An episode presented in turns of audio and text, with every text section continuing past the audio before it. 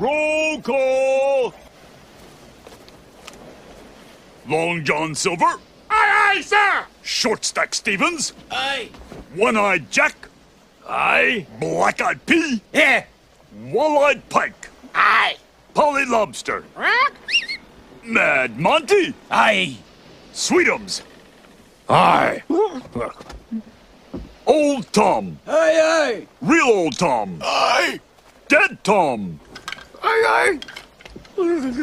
Cool. Clueless Morgan. Huh? New cycle of creature lands. Arr. Mesmeric Fiend variant? Aye, aye. White removal spell with downside. Accounted for. New Doomblade. Urgh. Looter variant? Oi oi. Modal counterspell? Modal counterspell. Aye. New card with a free spell mechanic that's broken and constructed? Well, you know we didn't forget that now, did we?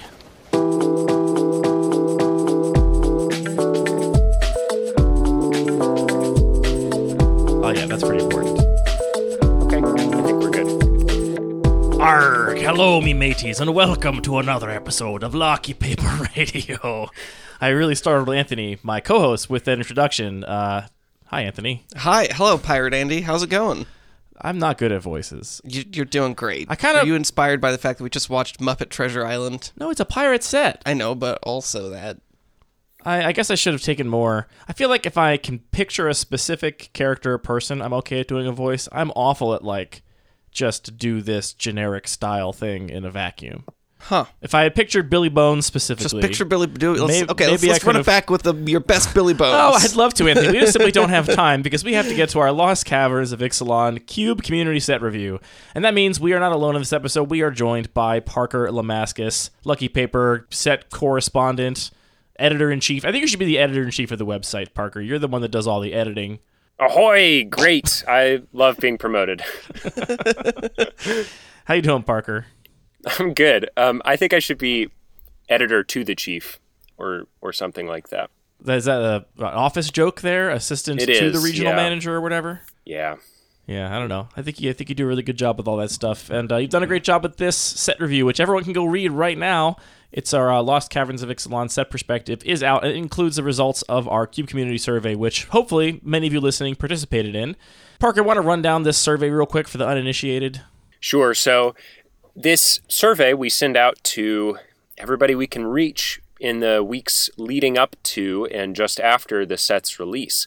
And we ask cube curators, especially, what cards from the new set they're testing in their cubes or battle boxes or cube like cuboids.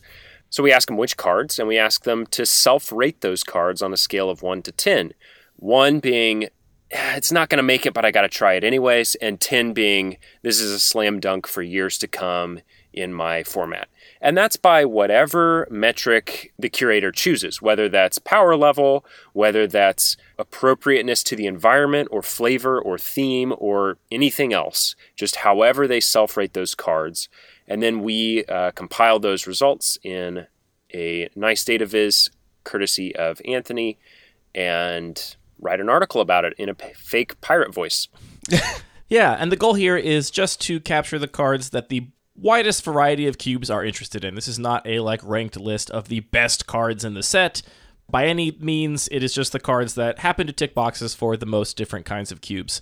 And so naturally we see oftentimes more like generic effects kind of floating to the top because really narrow specific build arounds might be perfect for your cube, but there are plenty of cubes out there that don't have those kinds of effects. It's a way for people that are looking back on the past to have a sense of what people's initial perceptions of this set was for their own cube.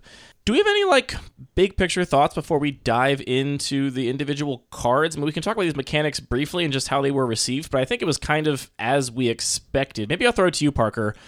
Were you surprised by the general, for example, uh, distaste for a mechanic like Discover among cube designers, or the general affection for generically playable removal spells, and general affection for, I think, maps tokens seemed like they were pretty well received. Did any of that surprise you? I was a little surprised by the relative popularity of map tokens. It seems like people are willing to test or play, you know, four or five cards that say explore or map tokens on them, which which seems high to me, but I guess cube curators are viewing map tokens like a clue or like a treasure or a food or whatever, where it's just part of the trinkets, and sometimes you're just using it for uh, the face value, and sometimes you're using it to fuel your Oni cult anvil or your artifact synergies or your plus one plus one counter synergies, and so it is a really flexible mechanic mechanically, and it will trigger and be triggered by a lot of different synergistic cards. And I guess in looking back with perfect hindsight, that probably outweighs the complexity of a map token. Yeah, I feel like it strikes a balance of being somewhat novel. It's definitely a new mechanic. It's a new token, but it's also pretty familiar because we've seen Explorer before. So I think that that kind of balance always gets people's attention. I feel like we're in the trinket artifact chapter of Magic R and D, which the only like other example I can find of this pattern is there was like the early days of Magic, then there was like the Flametongue Kavu days of Magic where they realized, hey, you know what a really cool play pattern is is strapping a spell like ability to the end of the battlefield ability of a creature. And that became then moving forward like almost the default way that creatures work in a, in a lot of senses at least you know some of the most powerful creatures.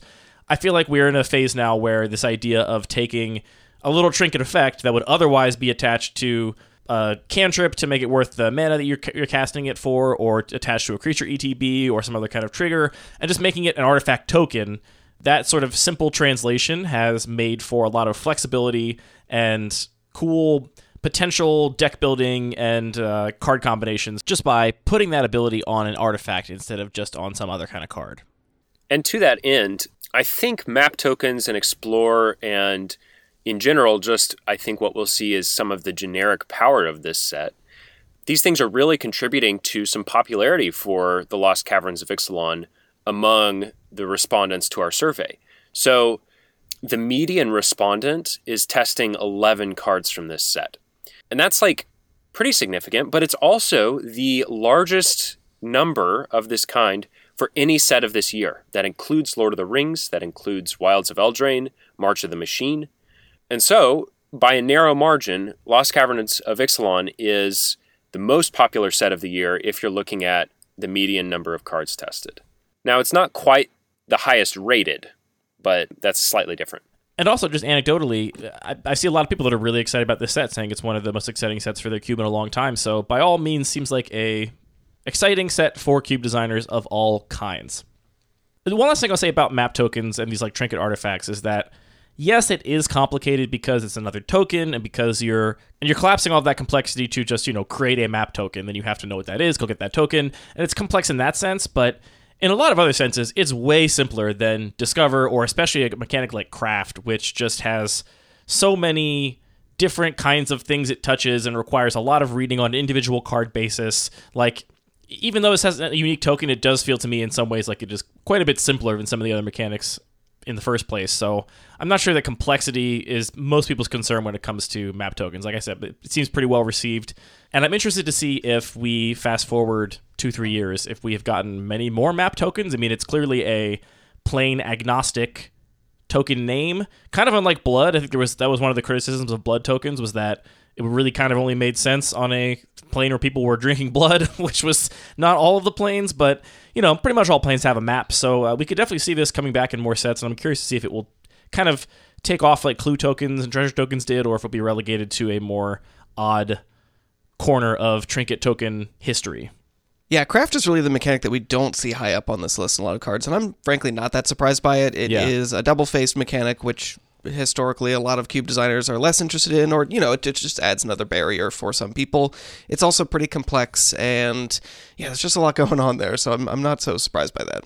Yeah, something like 75 to 80% of our respondents at this time, notably we're recording a little early, but 75 to 80% of our respondents are not testing any craft cards at all. So, yeah, it's it's not super popular. And as a point of comparison, more than half, I'd say 60% of our respondents are testing at least one card with a map token or explore. So, it's really night and day, I think, between those two mechanics, especially in terms of their popularity. Should we dispense with all pleasantries and just dive into these top 10 cards for most cubes from Lost Caverns of Ixalan? Let's do it. All right, Yeah. starting with number 10, we have Confounding Riddle. This is two in a blue for an instant that says choose one. Look at the top four cards of your library, put one of them into your hand and the rest into your graveyard, or counter target spell unless its controller pays four. Basically, a strict upgrade to Supreme Will, which was a rare just from, uh, I guess it's probably like five or six years ago at this point, but from not too terribly long ago. This is a nice modal three mana spell that actually has me thinking about maybe playing a three mana counterspell in 2023, which is pretty impressive. Supreme Will was an uncommon from Hour of Devastation, but And the is- rarity of this card is impossible Wait, to tell. Supreme Will was an uncommon, really? Yeah, um, there is good news for all of our peasant curators, which is these set symbols all look like common set symbols. So you could play anything in the set if you wanted, I think. No one would blame you or even notice. True. Man, I thought really thought Supreme Will was a rare. That's weird that my brain did that. I'm not sure what there's to say about this card. I mean, I love modal effects. I think the fact that this fills the graveyard instead of bottoming cards gives it a ton of additional like fringe application. You know, most of the time it's not going to matter a whole lot that you're binning those cards instead of putting them on the bottom. But of course, if you're playing any kind of graveyard matters deck or even just like here and there effects like delve or delirium or whatever are really going to benefit from that. That almost feels to me like uh, the difference between target player draws a card and you draw a card on a spell. It's like, yeah, most of the time, bottoming or putting in the graveyard, kind of, you know, one way or the other. But every once in a while, you do want to, like, you know, get this additional benefit from the other mode of this card. So, I mean, I think that's very relevant in a lot of environments where you have, you know, flashback, and uh, in this case, we have uh, descend in this set, things like that. I mean, you even talk about how much you love fetch lands, and one of the big things you talk about is just having resources in the graveyard is Yeah. relevant to a lot of things. It matters. And this spinning three cards is pretty substantial. I think modality is obviously especially valuable on something like a counterspell, which is very niche. You know, you need to have it at the right time, so it makes it much, much more powerful that you just have this this plan B. And yeah, I mean, I wouldn't be so surprised if it's not as much of a plan B as a lot of other modal kind of spells. I do have a comment on why cards like Confounding Riddle are often so highly tested in these surveys.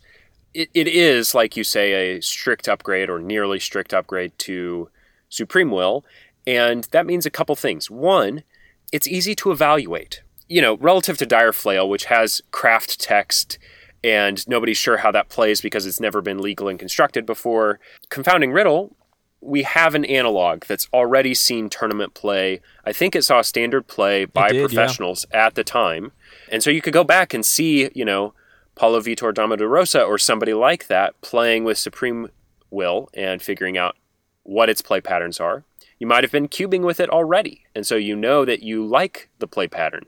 And so when you see Confounding Riddle, not only is it easy to evaluate, and it's easy to compare it to Supreme Will and say, oh, this is better in most cases, but it's also easy to find a cut, right? Because you're already playing Supreme Will and you just say, well, I'm going to swap one out. Or you are playing, I don't know, Thirst for Discovery or something, and you can swap that instead. So I think all of those factors combined kind of give Confounding Riddle a head start when it comes to popularity among cube curators. yeah, I think you're right. And we'll see that happen kind of over and over um, throughout these top 10. A lot of the power of this set is located in effects like that. Next up at number nine, in terms of the number of respondents that are testing this card, is Spyglass Siren. This is a single blue for a 1 1 Siren Pirate. It's got flying, and when it enters the battlefield, create a map token. Almost a third, 27% of the respondents are testing this, and it has a rating of 7 out of 10, so pretty highly rated by a lot of people. I'm surprised to see this here. Is anyone else surprised to see this here? I'm not that surprised. I was slightly surprised. Again, like I mentioned, we got the whole gamut. yeah, Between us, we've got all the different kinds of surprise you can be. I guess people are comparing this to Thraben Inspectors, the only thing I can imagine because that is such a beloved cube card, and here's another one drop that enters the battlefield and makes a token. I mean, you could also there, there's just lots of easy comparisons you can make here. Obviously, it's uh, flying men with upside. It's also no one likes flying men. sort of people like flying men. Come on, people okay, like to play people there. People emotionally like Edric, flying men. Flying men is in Master very few cubes, so that would not be precedent for it seeing a lot of playing cubes. you could also compare it to Elvish Visionary, saying like this is either going to be a one-one that also has a very relevant keyword in flying that is going to draw you a land uh, for that extra one mana, or it's going to be a one mana two-two flyer. I guess two mana two two flyer, but you know you get to portion that out whenever it makes sense. I feel like this card is more powerful than it looks, really. There's also blink synergies and artifact synergies and plus one, plus mm-hmm. one counter synergies. And if your cube is supporting any or all of those, or sacrifice synergies because you sack Or the map token, synergies. or pirates, or flying. And so, I mean, you know, I'm exaggerating a little bit, but there's so many hooks to attach to the other synergies in your cube with this spyglass siren. Yeah, I mean, it does have all of the inherent mechanical flexibility of the map tokens. I guess I'm just not that impressed by this card, especially in what so many cubes blue decks want to be doing. Like, I think part of what makes Thraben Inspector so appealing to so many cube designers is that your white deck often has a lot of uses for just like having a random creature around. Either you are crewing vehicles with it, you're putting equipment on it, you're sacrificing it to some sack outlet because you're playing a aristocrats deck or something. Blue having a random extra creature around feels so much less useful to me. And the other thing about Thraben Inspector is that it's drawing you a card in a color that doesn't often get to draw cards cleanly. Here you're playing blue. You have so much card draw if you want card draw. Why do you want it attached to this like conditional little map token? That also, it's worth noting, can get blown out. I mean, how often is it even going to be worth removing your one one flyer in response to you trying to make it explore with a map token? I'm not sure, but it is an option that can happen to you, which means that token is also to me way less valuable than a clue token. So I'm just surprised because yeah, I, I just I feel like uh, you know we talk about how this is not a survey about power level, and it's not. But very often, more powerful cards tend to be more interesting to people because they are inherently kind of exploring new territory. A lot of the middling or less powerful cards in the set probably already have analogs from previous Magic's history that you could be playing in their place, and so they tend to not be that exciting to people. I don't know. This one is just surprising to see this high for me, and so highly rated. What if we compare this to Delver of Secrets? Okay, let's. Okay, it's it's that. It's it's not. it's kind of like that. And I You- think the three- like it, it looks similar enough if you're on strictly singleton and you want another one mana threat. It's even got a boat in the background, so if you have a restriction like going all right of your pictures, cube. all your uh, cards have to have boats in the picture, this this works great. I mean, uh, ultimately, my, I'm really excited to see this as high. I'm surprised, but I'm also excited because I want nothing more than for people to be playing with more simple and less overtly powerful cards in their cube designs. And so I'm really excited to see that our survey is reaching people that are excited about this card. Our next card is Restless Vents. This is a land. It enters the battlefield tapped. You can tap it to add red or black mana. And for one red black, until end of turn, Restless Vents becomes a 2 3 black and red insect creature with Menace, still a land. And whenever Restless Vents attacks, you may discard a card. If you do, draw a card. This is tested by almost a third, 31%, but it might change in the week between recording and the article releasing. And it's got an average rank of 7.4, which is the highest we've discussed so far, and the highest outside of the top three. Yeah, very high rating on this. And also, it's the most popular of these cycle of creature lands that we see in this set. Right. And I think going back to, you know, the discussion of confounding riddle, I think one reason for its popularity among its cycle is, Is everyone how, hates Lavaclaw Reaches. exactly how bad Lavaclaw Reaches was. You know, with a card like Celestial Colonnade or Creeping Tar Pit, it's not really clear whether you want Restless Reef or Restless um, Anchorage over those effects. But with Restless Vents, it's like very clear. Oh, I want this card that's much much better on power level, and so I think that's part of it at least. For sure. Yeah, there's a, there's a huge difference in this cycle. Often we'll see cycles kind of like clustered because a lot of people are using whole cycles, but these lands are kind of all over the place. I mean, the Restless Ridgeline is down at only only 11% of people, uh, and a much lower rating as well. So yeah, people are really evaluating these on a case by case basis. And I think for Ridgeline, that's because Raging Ravine has seen so much historical constructed play. I think it was a player in Jund about 10 years ago in Modern. And so you had people like Reed Duke or whatever playing this, and people were forming attachments to it through constructed play. And so it makes a lot of sense to me that you wouldn't want to kind of sacrifice that nostalgia for an uncertain gain in power. But when we're talking about the red black version of the cycle, there's no nostalgia for Lavaclaw Reaches, and Restless Vents is pretty clearly more powerful most of the time. So makes a lot of sense to me. Yeah, it also must be said that I think the rummaging on attack here is one of the more interesting and dynamic effects we see on a creature land. The fact that it actually interacts with the rest of your deck could potentially key off of synergies related to madness or graveyard matters or whatever, uh, which are very common in the black red color pair specifically. I think is another reason why we see this up here. Even if it was the most powerful of the cycle, if it didn't have this particularly dynamic ability, it might be a little less popular. The seventh most popular card from Lost Caverns of Ixalan is Deep Cavern Bat. This is a creature in the spirit of Mesmeric Fiends and Kitesail Freebooters. It's one and a black for a 1 1 with flying and lifelink. And when it enters the battlefield, you look at target opponent's hand. You may exile a non land card from it until Deep Cavern Bat leaves the battlefield.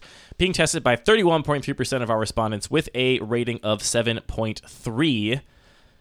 Pretty straightforward here, right? If you want another Kitesail Freebooter esque card, here's one for you, right? Yeah, and I think that giving this a relevant keyword, uh, Mesmeric Fiend so often just sits and, and doesn't actually get into combat because it's a 1 1. Uh, so giving it a relevant keyword that actually, well, multiple relevant keywords that will make this feel more like a dynamic game piece that's doing other stuff rather than just holding onto that card. Yeah, the flying is a huge deal on Kitesail Yeah. Freebooter for that exact reason. For my own personal cube design tastes, I'll take the two toughness over the lifelink any day, but I can definitely see if your cube prioritizes things like equipment and other ways to buff power and toughness, and you like the lifelink as a keyword ability, then this is a really appealing option. Pretty sick art, too. Yeah, and benefits from the same thing as Confounding Riddle and Restless Vents, where we know how this effect plays. Kitesail Freebooter has seen a lot of constructed and limited and cube play. Mesmeric Fiend was very popular and kind of famous long before that, and so easy comparisons are possible with this card, and it compares pretty favorably as well. Thought you were going to name another pro player. You've so far named two. I thought you were going to name a third one when you uh, started I know about... three pro players. There's Bob Maher. Uh huh. Bob's probably cast a couple Mesmeric Fiends in his day, I would guess. Yeah. All right, next up we have a ridiculous card. Why why do I have to read this one? this is not that bad. Just Sentinel read it. of the Nameless So City. negative. This is two and a green for a 3 4 with vigilance. Whenever it enters the battlefield or attacks, create a map token. Yeah, I mean this this card just does so much. It gets so big. It's being tested by 32% of our respondents with an average rating of 7.3. We talked a fair bit about this card because it's one of the ones I'm excited about for the Bun Magic Cube, Parker. But what do you think about Sentinel of Nameless City, either from a design perspective or just a pure power level perspective?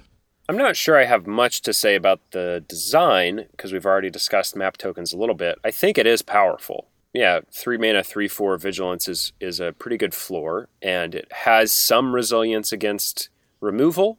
The four toughness really helps against most red removal, and it continues to accrue value even as it gets into combat.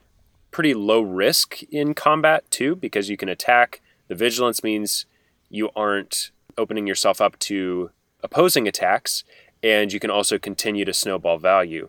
So um, I really think it's quite powerful. I'm not testing it myself due to some caution about map tokens uh, on complexity grounds in my higher power cube, the Ship of Theseus. It makes me wonder if they were to print Tireless Tracker today, what the stats on it would be. It's Six, a good six. question. Yeah. I could see myself adding this to my high power cube if I decided that map tokens, you know, if they started to see a bunch of constructed play and everybody was intimately familiar with them. Or if you get four or five more cards in future sets that you also want to include with the same mechanic. Exactly. Yeah. I, I do think it is going to be a persistent bummer that map tokens can only be activated at sorcery speed, specifically with this card. yeah. One of the cool play patterns of Tireless Tracker, to me at least, is that you can oftentimes attack with it free of any sort of blocks because of the threat of sacrificing one or more clue tokens, making blocks impossible for your opponent. And then you don't have to sacrifice those tokens. You can then, second main phase, after you've gotten through with your kind of somewhat unblockable tireless tracker, you can just use your mana to cast more spells and save those clue tokens for later. It's going to be kind of a. I mean, it doesn't make the card much worse. It's not like. And, and obviously, you know, if you could activate an instant speed, maybe it'd be too broken. It'd be too powerful and not fun for that reason. But I do think that that particular play pattern is going to be kind of like, oh, right. Yeah, I forgot. That kind of is annoying. Yeah, I think it's just going to be a little bit confusing because, I mean, the way this card works, like you expect to be able to use it, it kind of indicates you can use those maps right away, but you can't. Uh, at least the, the second one when it attacks. Can't But look at that map. Too busy killing guys. They, they might have noticed that and just decided, yeah, let's just give it uh, an extra two toughness and it'll be fine. And a keyword ability. and a keyword ability. Okay, our next card is Get Lost, and it's a one and a white instant. Destroy target creature, enchantment, or planeswalker. Its controller creates two map tokens. It is tested by almost 33% of our respondents with an average rating of 6.9. Yeah, I mean, I'm starting to sound like a broken record here, but it's similar to these other cards that are either more powerful or slightly differently powerful than well known effects. So it's like Fateful Absence or Declaration in Stone. and who are some pros that have cast those cards, Parker? Uh, I've run out of pros. There's there's Gavin Verhey. That's a pretty that's a pretty bad pull, but all right. yeah, Luis Scott Vargas. There's one. There you go. Maybe maybe a Jerry Thompson, maybe a That's right. Andrea Mengucci. Or Autumn Burchett. Uh, I didn't know, mean to derail your review. I'm sorry. I It's was- okay. I thought it was funny. the card's powerful. I like. There's not a lot to say. I think in the last episode you mentioned about how this is especially good against control because they're going to be relatively unlikely to have things to explore onto.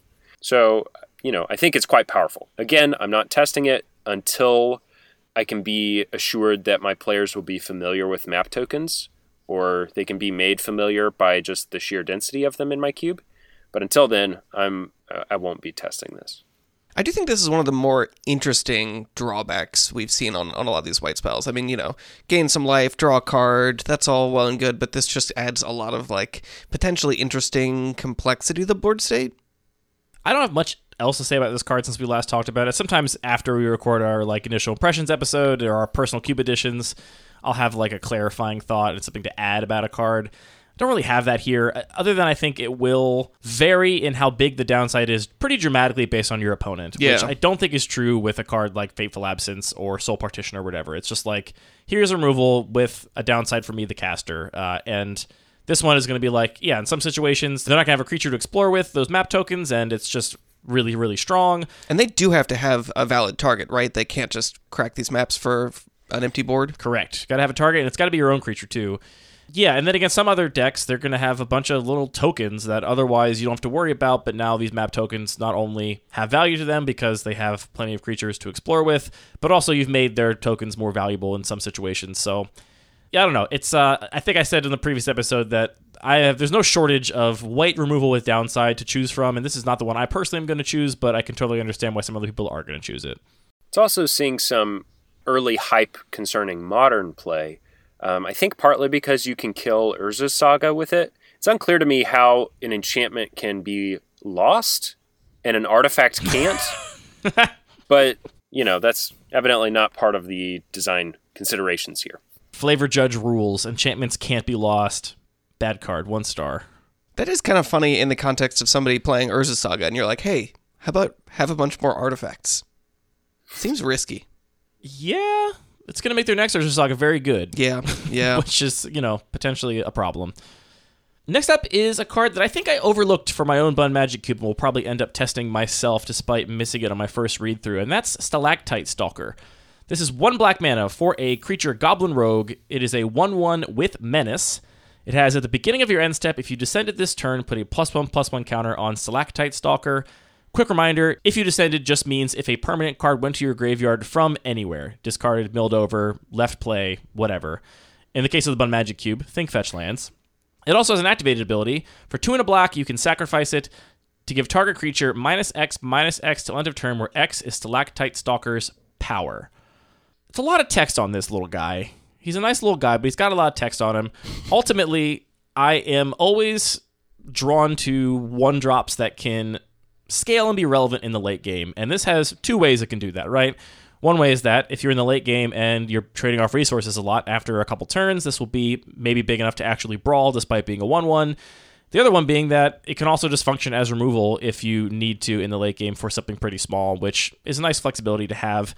Plus, obviously, the best case scenario is you play this on turn one with a fetch land, you untap with a 2 2, and then you just keep growing this turn over turn either by sacrificing more fetch lands, by discarding things, by thought scouring some stuff into your graveyard. It, it, there's a lot of ways you can continue to, to grow this in the right environment, and I do like me a cheap snowballing creature that ultimately can still just be removed if it becomes too much of a problem. So I think I am going to end up testing this one out. Also because I was reminded once again of how just truly complicated Evolved Sleeper is, and I'm looking for any reason to Sure. play anything other than Evolved Sleeper in the in the near term. Yeah, I think in a lot of cubes you're just going to be able to consistently trigger this every turn. And I, I mean, Do you is think there so? is there a, a lot of cubes? Well, a lot of cubes that I play. I, I don't think the regular cube you could you could trigger this most turns. yeah, I would say half at most. half half's pretty good. I mean, is there a clean analog for just like a one mana one one that grows every turn? Like it's almost like a fretwork colony or a, a luminarch aspirant with a little bit less flexibility, but like that consistent growing is just relevant in a lot of in a lot of environments. Yeah, if you can actually trigger it turn over turn, it, it's quite good. I, I think you probably won't be able to as much as you think, but it will depend a lot on the environment. Obviously, Yeah. it does have this interesting drawback too, or advantage, or has an interesting complexity in terms of what it does to potential blocks. Like you can swing in with some throwaway tokens that your True. opponent would otherwise eat, and now they have to answer the question of do I want to eat that token at the exchange of putting a plus and plus one counter on this stalactite stalker. The answer is probably yes, but it is more things for your opponent to think about in more ways that you can get value off of what's what's already going on in the game otherwise. I guess actually the comparison I want to make is to Knight of the Ebon Legion, which is another thing that if you can consistently deal damage to your opponent, uh, you know, similar, just jumping through a little bit of a hoop, gets a counter every turn, plus has this extra ability that's relevant potentially in the late game. Yeah, Knight is great. I think Knight is a lot better than this, and also a play pattern I like more. I think all of the text on Knight is like cohesive. It tells the same story, and the threat of activation makes it really relevant in the late game, even if you don't want to spend any mana on it. So this is not Knight of the Ebon Legion for me, but I think it is edging out a card like Evolved Sleeper for my own design goals on this day at least. It is a lower rating than a lot of the cards that are up here near the, top of the list. Like 6.6 is not bad, but it's also not stellar. Yeah, the lowest rating of all the cards we're talking about in the top 10, you got to go down to number 11, Cenote Scout, before you see a lower rating. So I think people are feeling similarly ambivalent or conflicted like I am about this card in terms of what its actual staying potential will be. But this is a card that I could totally imagine being impressed by after playing with a little bit. I agree that it looks powerful and for the reasons you mentioned. And compared to a card like Evolved Sleeper, it is less complex, but it's still pretty fiddly, which is something that Oh, is kind of striking of me text. as I'm reading it. Like, especially the fact that the trigger on end step cares about anything that happened that turn. And so, like, if you absentmindedly played a fetch land and played a big spell and, and the spell did stuff and you and your opponent are interacting about that, you may forget that you cracked a fetch as your very first game action of the turn. Skill issue, get good Well- scrub. You know, but I'm just saying, like, um, No, I know. growing it turn by turn, thinking about it on your end step but not your opponent's, thinking about did my token trigger this? Well, actually, not really because it cares about permanent cards. But when I milled something, it did with my grist or whatever. And like, The token thing is actually a Oh, wait. This doesn't trigger on tokens? Tokens do not trigger it, no. Oh, no. Yeah, the token thing is actually my, my biggest complaint about it and the descended mechanic overall, just because I think it is unintuitive, as Yeah. evidenced by Anthony's realization that, oh no, that actually doesn't trigger it. And by my own anecdote earlier about attacking with inconsequential tokens. yeah, just a little fiddly, which is not the end of the world. But um, I have played cubes where, you know, every card is a little fiddly. And by Oh, yeah, the end, really I'm just up. like, yeah, in pain, psychic pain. Yeah, I, I'm definitely not super high on it, but I do think that I overlooked it in terms of having potential. I'm curious to see what it does, at least in my own cube. Yeah. We have a big jump up to the next card, which is tested by almost 45% of people. It's a this lot. is Malcolm Alluring Scoundrel. Yeah, that's just a lot of people. Uh, this is another Siren Pirate. It's got flash and flying. It has whenever Malcolm Alluring Scoundrel deals combat damage to a player, put a chorus counter on it, draw a card, then discard a card. If there are four or more chorus counters on Malcolm, you may cast the card discarded without paying its mana cost. And this is a 2 1. That's kind of ridiculous. There's a lot going on here. There's definitely a lot going on here. Ultimately, I think a lot of what's going on here won't matter, and you can basically mm-hmm. treat this as a two mana, two one flyer that loots when you hit your opponent. Also has flash, just so you can more confidently at least get one attack in. Yep, Yeah. that's true. You do get one hit most of the time for free, or at least you get to hold up counter magic. And then if you don't have to counter something, you can still develop your board. I think the card's very powerful. I got some questions as to why I'm not testing this in the Bun Magic Cube from listeners, and The answer is that there's so much removal in my cube that the chance you will ever get to put four chorus counters on this and discard a card and cast it for free are so slim because your opponent will have some removal to do that before it actually matters that you're basically looking at, you know, an upgraded Looter il-Kor or something here. And I actually don't rate looting very highly in cubes like the Bun Magic cube where you don't have explicit graveyard sy- synergies. I do have your Deliriums and your Delves and stuff, but that's really kind of a light sprinkling in my cube. I don't actually have any Madness decks or Reanimator decks or stuff like that that really cares about the graveyard. So for me, this is like a lot of text and a lot of complexity and a unique counter for what will ultimately play like a Merfolk Looter that deals your opponent some damage sometimes, which just not enough payoff for all of that complexity for me personally. You do play Faerie Vandal though, and I feel like those two just like fit perfectly together. They would be a nice little team, but uh, Malcolm not a fairy for Spellstutter Sprite, so Okay. big problem for me. You know, I think I disagree that you don't have big graveyard synergies going on. And that's because the graveyard is the safest zone in your cube from interaction. And so, like, I'm quite interested in fueling Delve or fueling my Uro escape or turning on Delirium as a way of increasing the game size and, like, increasing the amount of zones my synergies care about and increasing them in a way such that it's hard for my opponent to interact with that zone, unlike my creatures. But that's really kind of a, a side tangent. Um, I agree that this card is like, it does lose some power if you're not discarding a flashback spell or a, you know, reanimating threat or something, Madness Um, card. madness card. Even so, I think there's a lot of power here, a lot of like appeal and kind of visceral appeal. Imagine, just imagine getting the four counters on it, discarding an Ulamog or whatever, and you know, cheating mana using the chorus counters. That sounds pretty fantastic, just from a pure visceral emotions standpoint. I mean, I just imagine like, oh yeah, this is great. I'm filling out my graveyard to cast Treasure Cruise, and then oh wait, I'm just gonna cast Treasure Cruise for free. Hmm. You love to see it. I definitely see the appeal in like the hyper powerful cubes that are designed to do swingy things. It's cool that now you have a looter that can also do a super swingy thing, which I think some people really liked the flip Rona for for similar reasons. The fact that it was a looter that could also then turn into an enormous weird Eldrazi threat, Phyrexian threat. Sorry. So I could see this being appealing and like, yeah, sure, this is an upgraded Merfolk looter that sometimes lets me free cast Emrakul. Like in the cube like that, I think that's great. For a cube like mine, I, I still don't think it's there personally. Yeah, I'm I'm just trying to rationalize why it's the number three card on this list, and I think a lot of it has to do with that kind of obvious appeal. Oh yeah, I'm not at all surprised to see this one up here. I expected this to be in the top two or three cards of the set, so not surprised to see Malcolm up here.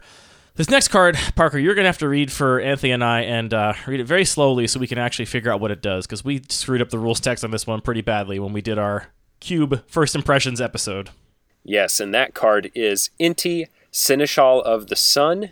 It is one and a red for a 2 2 legendary human knight. Whenever you attack, you may discard a card. When you do, put a counter on target attacking creature. It gains trample until end of turn. And whenever you discard one or more cards, exile the top card of your library. You may play that card until your next end step. So we've got a kind of self fueling discard synergy payoff, but also a snowballing aggressive threat kind of packaged in the same card. Relevant creature types, human and knight. It's got these synergistic hooks that we talk about plus one, plus one counters, discard matters, attack triggers, the whole thing. And for that reason, it's tested by 45% of our respondents with an average rating of 7.2. Is this going to be like another Fable the Mirror Breaker situation where people are going to put this in all their thematic cubes that care about counters and discard and attacking, and then it's just going to be a ridiculous powerhouse? No, because I don't think it's Okay. actually that good. Okay, Because because it reads like it does a lot. Well, what we messed up last week was that I, I shortcutted this to discard a card, draw a card, and mm-hmm. put a counter on something, which it is not. It is just discard a card, put a counter on something. Oh, and you. I literally just said, let Parker read it and let us uh-huh. listen very carefully, Yep. and you still didn't get it. yeah. So you can, the turn you play it, you can only discard a card and put a counter on something and not recoup that card, assuming you have no extra mana floating around. So one of the advantages we talked about was being able to like trigger it or like benefit from its ability the turn you play it. Pretty unlikely that you're going to want to pitch a whole card just to put a plus one plus one counter on another attacker the turn you play it. So realistically, this is a lot closer to conspiracy theorist than we speculated. I do think it's cool that it cares about more stuff than conspiracy theorist. I like it more than conspiracy theorist, but uh, yeah, after actually reading the card, I've come down considerably on it in my own Bun Magic cube. Though it does still have a really cool showcase version, so I did pick one up to test anyway, just to see how I feel about it. It's it's funny how you just get into patterns of like I'm expecting certain text to appear here, and so I'm just going to find that. I'll be honest. I I also only read the second paragraph and was like, great, I'm putting this in the Turbo Cube, and I am saying paragraph, not ability, because that's that's what we're working with these days. Still great in the Turbo Cube. Not Still any not any worse in the Turbo Cube than we initially speculated, but uh, definitely much more reasonable and fair, and probably not that great in the Bun Magic Cube, if I'm totally honest. I kind of like the idea of casting him in like Bun Magic on turn five or something, discarding a spare land, enabling an attack that maybe wasn't possible before the trample and the counter, and maybe yeah, discarding a card that's situationally unhelpful and digging for more action and having the mana to cast it that turn. That seems like a pretty cool Yes. thing to me. Even if on turn two, I'd rather play pretty much any other two mana red threat. Yep, that's kind of where I've landed on it too. Sorry for getting that wrong, everybody, both I mean, I'm in real time and also not catching it in the edit. I'm still getting my head around it because it's like it does discard a card and then give you a new card back right away. It's just not drawing Yes. you two cards. It's not draw a card and then also exile one. Yes, uh, I mean it does have the impulsive draw is a lot worse than drawing a card for Sure, a lot of reasons. yeah. I mean, we, it, it needs to be said. I think ideally you'll just But like, it is you can cast it until the end of your next turn, so it's not even like it's a dud the first time it attacks if you cast it on no turn no two. until your next end step. Right, right. Upcoming that's- end that's step is going to be your next until your next end step. This okay, never mind. You should never play with this card. You don't know what it Uh, does I don't after have any idea it what four or this card five does. times. I have no idea what this card does. no, you only get to play it that turn. So you know the cost obviously is that you can. But if I say next weekend, that means next weekend means this coming weekend. next weekend is this weekend. No, actually, it's kind of confusing. it depends on when you say next weekend. If you say it like on Thursday. Friday or Thursday, then it means the weekend after. But if you say well, it like Sunday. on on Sunday next weekend is definitely whatever.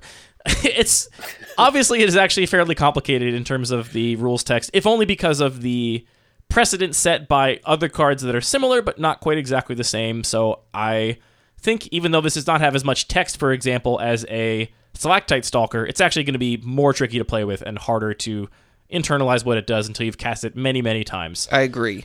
So I guess uh, ultimately this has been a piece of performance art about how difficult it is to understand Inti Seneschal of the Sun. That was something we did on purpose, definitely not by accident, by being bad at our jobs. We're all the Robert Croaches today. And that brings us to our number one card from Lost Caverns of Ixalan. No surprise to us, and I doubt any surprise to you. It is Bitter Triumph. One in a black for an instant. As an additional cost to cast this spell, discard a card or pay three life, destroy target creature or planeswalker. Actually, I'm a little surprised to see this is only tested by 55% of our respondents, given that Inti and Malcolm are both being tested by 45%. They're like kind of right on its heels I'm only slightly surprised. and it has a rank of eight, which is the highest ranking card on the entire survey by a good margin. So, yeah, for all the reasons we talked about, recognizable cards with understandable effects on the game that are clear upgrades or side grades to existing cards tend to rank pretty highly. Bitter Triumph is exactly that for about a billion reasons. Not surprised to see this up here. I thought it'd be tested by more than 55% of people, I gotta be honest. 55 is a lot of people. We have seen cards in the 80s before on our te- on our survey though, so still, I would have expected a few more, but maybe uh, there's enough people out there that are happy enough with the removal suite not to mess with it. I wonder if some people think it's not powerful. Insofar as you have Infernal Grasp, which is a pay two life to destroy target creature. Um, yeah, how many people are testing that? You keep talking, I'll look it up. Why would I pay another life, or even worse, discard a card? And if my cube doesn't have a madness theme, or a reanimator theme, or a graveyard theme, it's harder to turn discard a card into upside. And three life is demonstrably worse than two life, and you might not need to destroy planeswalkers specifically because you have aggressive creatures, or you don't play any planeswalkers because you're a boomer, and if you do, we still love you. To me, it does read worse than Infernal Grasp. Like it's less fun to read. But I don't know. That's Guess? purely That's- emotional. that seems like a really small margin to me. Like, yeah, there's something really elegant about the simplicity of Infernal Grasp, which I did look up, and that was being tested by 63% of our respondents with a rank of 8.5, which is around 10% more than we're looking at here with Bitter Triumph. I- think Bitter Triumph is the much more interesting card, though, right? Like, it effectively does exactly what Infernal Grasp does. It does cost you one more life, but in exchange, you get to kill Planeswalkers, which is a big upside. And in so many environments, we talked about the discard mattering, the graveyard mattering, like having the option to discard something. Like, this just seems like a much more interesting and dynamic game piece for so many more cubes that, yeah, I, I mean, ultimately, we're talking about small numbers here. It got 55% of testers compared to 63%. I just thought it would be, if anything, higher than Infernal Grasp, but I, I guess it's just not as exciting to people as I think it should be. I do appreciate that some cards that have like a, a required life payment at a certain point, if you're down to two life, it's kind of like, oh, I've I've almost lost, and also a bunch of my cards are now literally uncastable. So this having an alternate mode, Yeah. I think does make it a little bit more dynamic. Yeah. Mm-hmm. Yeah. I, I I love this card for all the reasons I mentioned, and uh, I'm glad that a lot of people like it. But I guess I'm just you know, and even Infernal Grasp was not the most popular card from Midnight Hunt, which was Consider, which was tested by 71 percent of people. And honestly, like the relationship between Opt and Consider feels very similar to me to the relationship between Infernal Grasp and Bitter Triumph. That one life being the only difference. Does that one life matter that much to people? You think? I mean, it's also like a choice of downsides is less fun to read and exciting than ooh, I get to uh, it? do opt but better. Is Yeah. it less fun to read a choice of downsides? I feel like people like to choose. And you can make one of those downsides an upside. You can make them both an upside if you're playing Death Shadow, but That's true.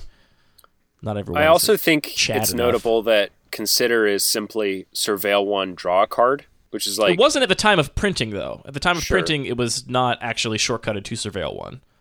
Yeah, I guess that makes sense. But both of those cards are slightly more elegant to read. I think. Uh, you know, whatever. Like it Yeah, it doesn't just really be matter. noise, or Yeah, we don't we don't have to like you know uh, Yeah. interrogate this in great detail. I guess I'm just a little surprised this wasn't like 70 percent instead of 55 percent, but nonetheless the most popular card in the set, and that comes as no surprise. I was not shocked to see that. Were there any other standouts that were not in the top 10 we wanted to call attention to? I was a little surprised to see belligerent yearling so far down. This is the one in a red for a three-two with trample and some flavor text, but I mean, only seven percent of people. We can agree in most environments that uh, additional paragraph would be a downside from a cube design perspective. It's just distractive text most of the time. Yeah, yeah, fair. There's so few other dinosaurs running around most cubes that. How much above rate is even a two mana three two trample? Like, I mean, it's probably Not not, much. anymore. yeah, I don't think it's even that great anymore in terms of uh, the raw stats. there is Goblin Tomb Raider as the highest tested common in the set. Now I know it's hard to tell because the set symbols all look the same, but this is down in the 10% range of being tested. You know, it's an artifact matters aggressive creature and and I think it's neat, but also interesting that there are so many rares and uncommons above it in popularity. Here's a question for both of you. What do you think the highest ranked card that you can't draw one or more very obvious parallels to existing cards is in this set? Like I think maybe trumpeting Carnosaur is enough different that you can't like point to one specific thing and say, "Oh, this is just that, but slightly different." Which it must be said, like as Magic continues to go on, we're just gonna have more and more precedent, and it's gonna be easier to say, like, "Well, all these cards are the same card, but you know, reshuffled and the costs are slightly juggled around." But I think Trumpeting Carnosaur is actually kind of unique. This is uh, down at number 12 on the survey, being tested by 20% of people with a ranking of 6.7. It is four red red for a 7 6 with trample. And when it enters the battlefield, discover five. So that's just an ETB. Doesn't matter if you cast it. And discover five again is basically Cascade for mana value five or less. And it has two in a red, discard trumpeting Carnosaur. It deals three damage to target creature or planeswalker. Really cool card, I think, for reanimator decks or decks that otherwise care about getting a big creature into the graveyard because it's just a removal spell. Like the main mode of this card in most cubes is going to be cast it for three mana to bolt something uncounterably, and then if you get to six mana, you get to have this like big cascade roll of the dice, which we did mention when we talked about the discover mechanic on our first episode that high discover numbers are going to be a lot more high variance because if this is costed, assuming you can hit a five drop sometimes, but a lot of times you're going to hit a one or two, and then it's not looking so hot. I think a card's actually pretty unique, and uh, I can't really think of any obvious parallels to other cards in existence. There's a couple like big adventure creatures, but yeah, I'm trying to find a parallel. It, it just feels very familiar, to be honest. There's also Titanoth Rex and I Yeah. think it's Void Beckoner from Ikoria. And they discard themselves to Right. have an effect. And I think it's cycling in that case, but they're also huge dinos that bend themselves. Yeah, much I think less relevant effects than the three damage or something here, but yeah, For sure, That was the yeah. first. That was the first comparison I thought of too. I guess what I'm saying is, like, I wish it was possible to talk about these cards without citing all the comparisons. Right? I think it's more interesting to try and talk about them in a vacuum than to like point out all the things that they share with other cards in Magic's past. But it doesn't make sense to do that when there are so many precedents for so many of these cards. Yeah.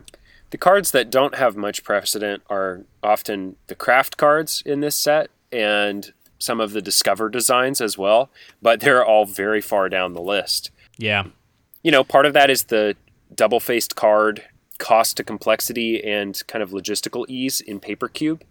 Um, and we've seen in sets before that that kind of penalizes otherwise interesting designs. Like there's some flail somewhere whose name I keep forgetting, Dire Flail. It's pretty much Bone Splitter on the front side, but the fact that it has all of this additive distraction and complexity and logistic hurdles that does drop it down the rankings and and it's just kind of like that for a lot of the more interesting designs in this set.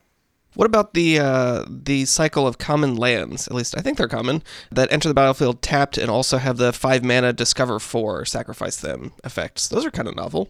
I think they're pretty regular. And we've seen basilicas and other like lands that buy you back a card in some way, but discover is a little bit more of an exciting mechanic. I think. it's definitely exciting. Exciting in the same way casting Gamble's exciting. Yeah, I think they're pretty regular as well. I think they'd play well in retail limited. I did get a couple of drafts of Lost Caverns in over the weekend, and I'm playing a couple of caves in in most of my decks, and the Discover has frequently been relevant. You know, sometimes you just like none of the cards in my hand help me, and so I'm just gambling on this Discover. Maybe it works, maybe it doesn't, and it hasn't worked for me yet. But uh, when it does, it'll be really cool. Anything else before we uh, we close out, boys? We did a good job. We did this one uh, nice and tidy, nice and quick. Keep it under an hour. Incredible. Yeah, if you want us to go longer, then add more comments in the surveys. I don't know what to say. Truly, I'm being circled by the pod dog, so the pod dog. Oh, podcast dog. podcast dog. I was thinking draft pod. I'm Hi, like, podcast dog. why is she? eh, whatever. Well, cool. Thanks everybody for tuning in to our Lost Caverns of Ixalan set review. Thank you, Parker, for doing all the hard work to compile all these results and make a nice little page for us to review. And everyone should check out Parker's article to read the results in more detail. We only covered the top 10 cards here, but there are hundreds in the results. So if you want to see the long tail of all the cards that people are interested in, you should check that out on luckypaper.co. And with that, that's the end of this episode of Lucky Paper Radio. Thank you for tuning in. All of our music is produced by DJ James Nasty. All the magic cards are produced by Wizards of the Coast. The show is produced by Anthony Parker and I, thinking really hard about magic cards and then speaking into microphones about it. Trying really hard to figure out what they do, and sometimes not getting it right. Trying really hard to remember the name of Magic Pros. It's it's amazing how hard it is to actually just tell your brain to stop shortcutting things. Mm-hmm. I, I've often thought that I would be a much better Magic player if at the beginning of my turn If you just I just read, read, the read cards. all the cards from scratch. I mean, yeah, like, or even just like, here are the cards I'm planning on casting. Let me like, or when you cast a card, let me just read it, read every word on it with my eyeballs, let my brain process it, and it's so hard to actually force yourself to do that. It feels like your brain just doesn't want to. It wants to cut every corner possible. Brains, the ultimate enemy of being good at Magic the Gathering.